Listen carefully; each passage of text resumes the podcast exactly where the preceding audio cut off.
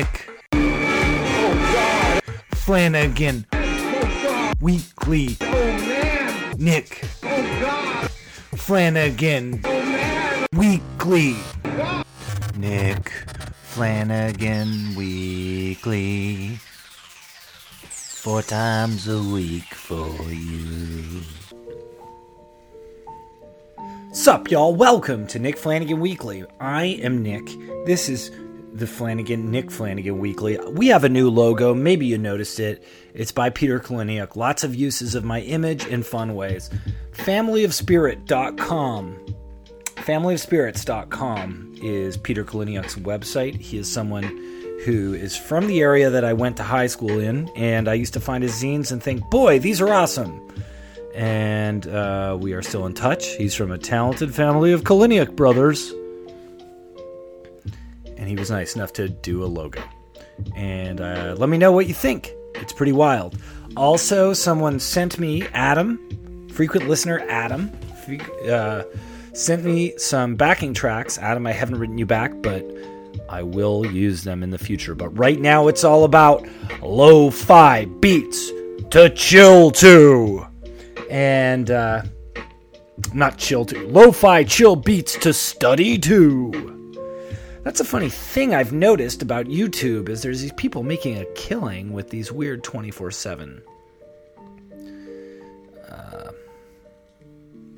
streaming chill musics. I can't get mad either. I'll make this person some money. I'll make it for them. And then they'll give me some, maybe. Uh, thanks to anyone who listened to the Claire Kane episode. That was a treat to put together. I was reminded of a nice conversation that we had. How are you? How was your week? How was your life? Are you feeling better? Are you feeling worse? What the hell? What a time to be alive. I've been following the Joe Rogan Alex Jones beef. Don't worry, I'm not going to talk about it more, but boy, is that weird. If you told me 10 years ago that Alex Jones and Joe Rogan would be fighting, I would have said, I don't care. Those people are uh, minor figures in the grand scheme of things. And now it feels like they're major players.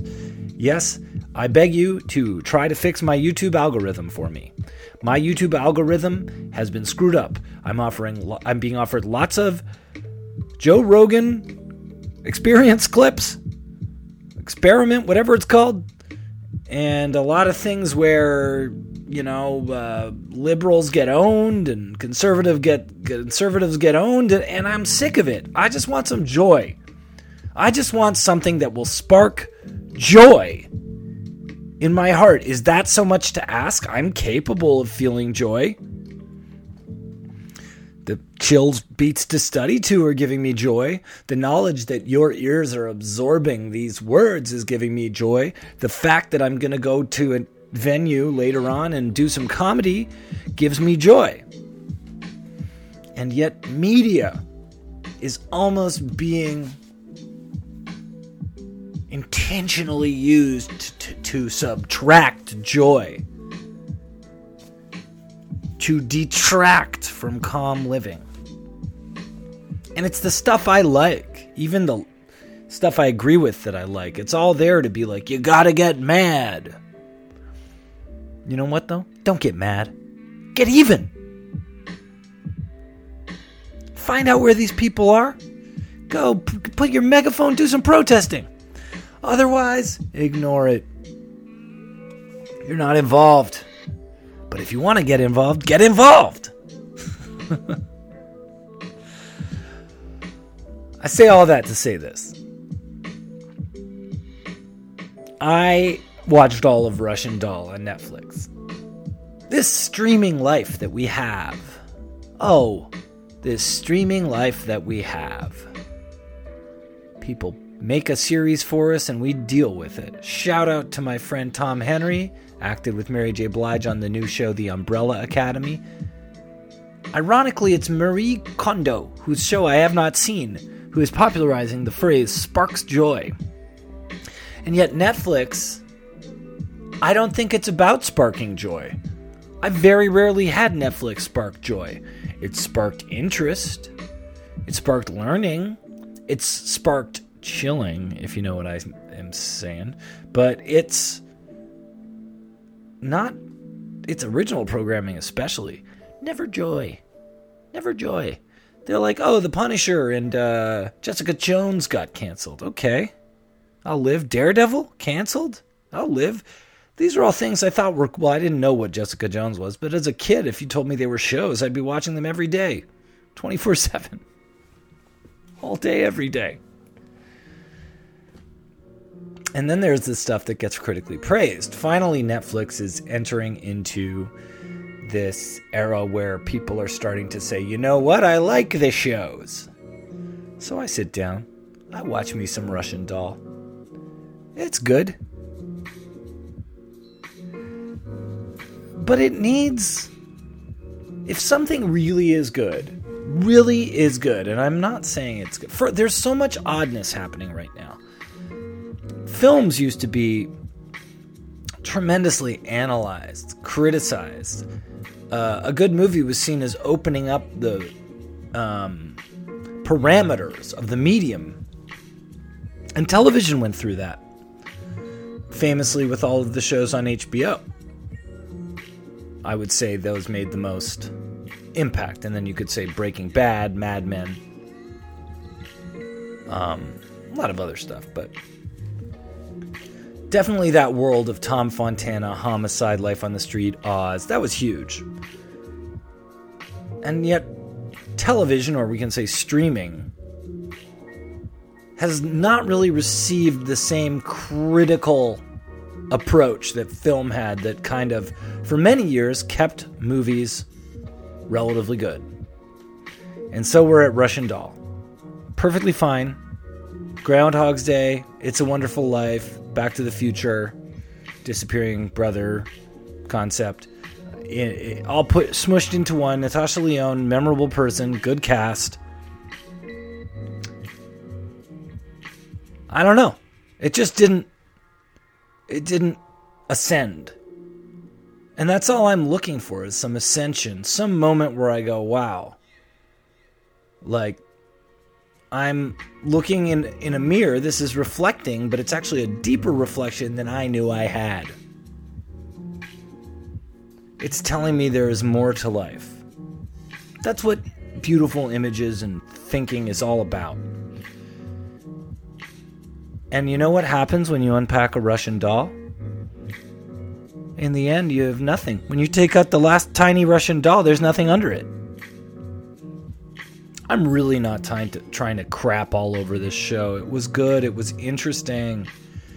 It was like a combination of a lot of things, but I just think the overpraising or just the praising, the strict praising that I'm seeing is evidence of a culture that is more about recapping than truly reacting. And that scares me.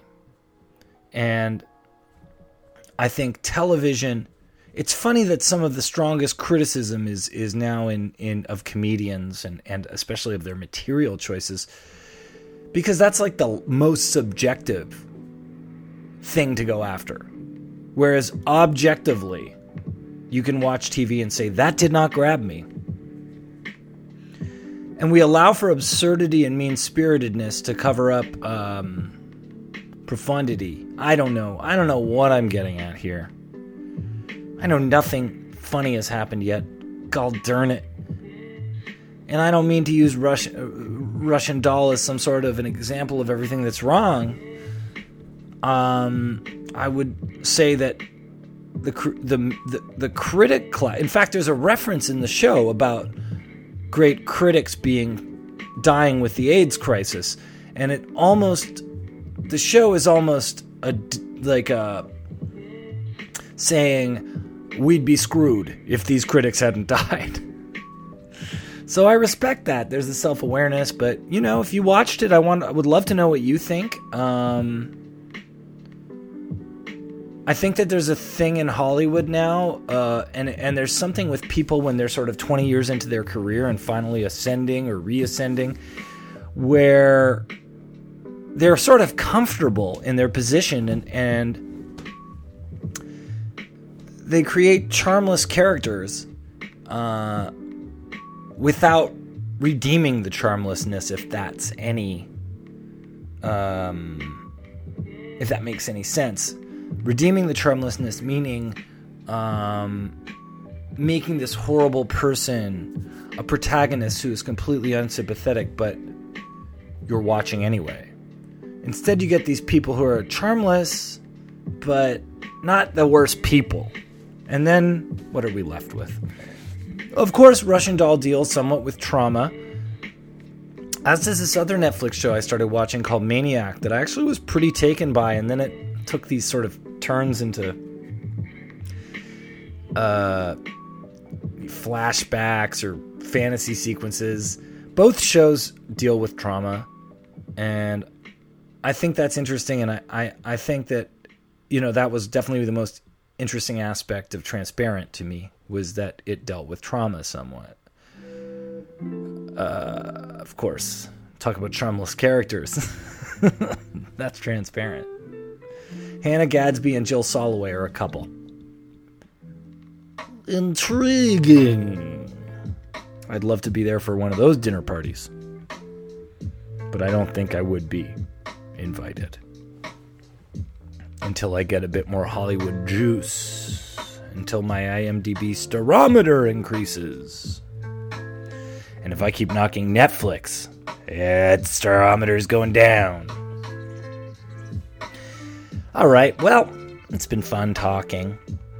Thank you for listening. I'd love to know what you think of Russian Doll, what you think of Transparent, what you think of Maniac. Right? Weekly podcast at gmail.com. Information about the Patreon and stuff is at the end of the episode. And uh, please check out Peter Kaliniuk's work. And uh, I love what he did with the logo. Thanks, Peter. Talk to you later. What's up, party people? Thank you for listening to Nick Flanagan Weekly. I really appreciate it.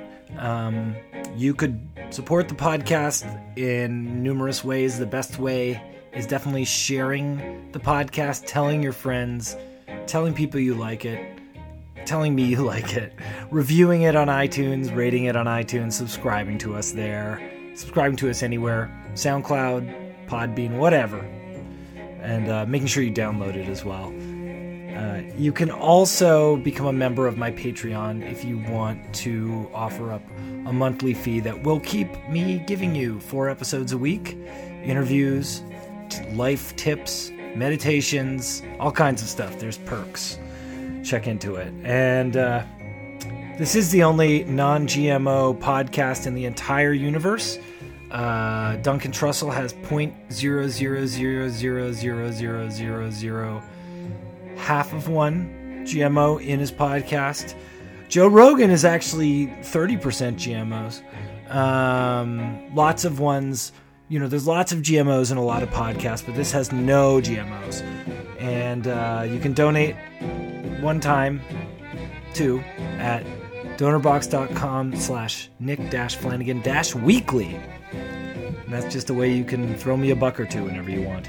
And of course, you could buy my album at nickflanagan.bandcamp.com. I've got a tiny letter if you want to sign up to a newsletter at my website, that's fine. Podcast has social media. It's all fun. You'll enjoy supporting any of this if you like the goofiness that I provide. All right, bye. Oh, Nick Flanagan Weekly. oh man Nick Flanagan Weekly. Four times a week for you.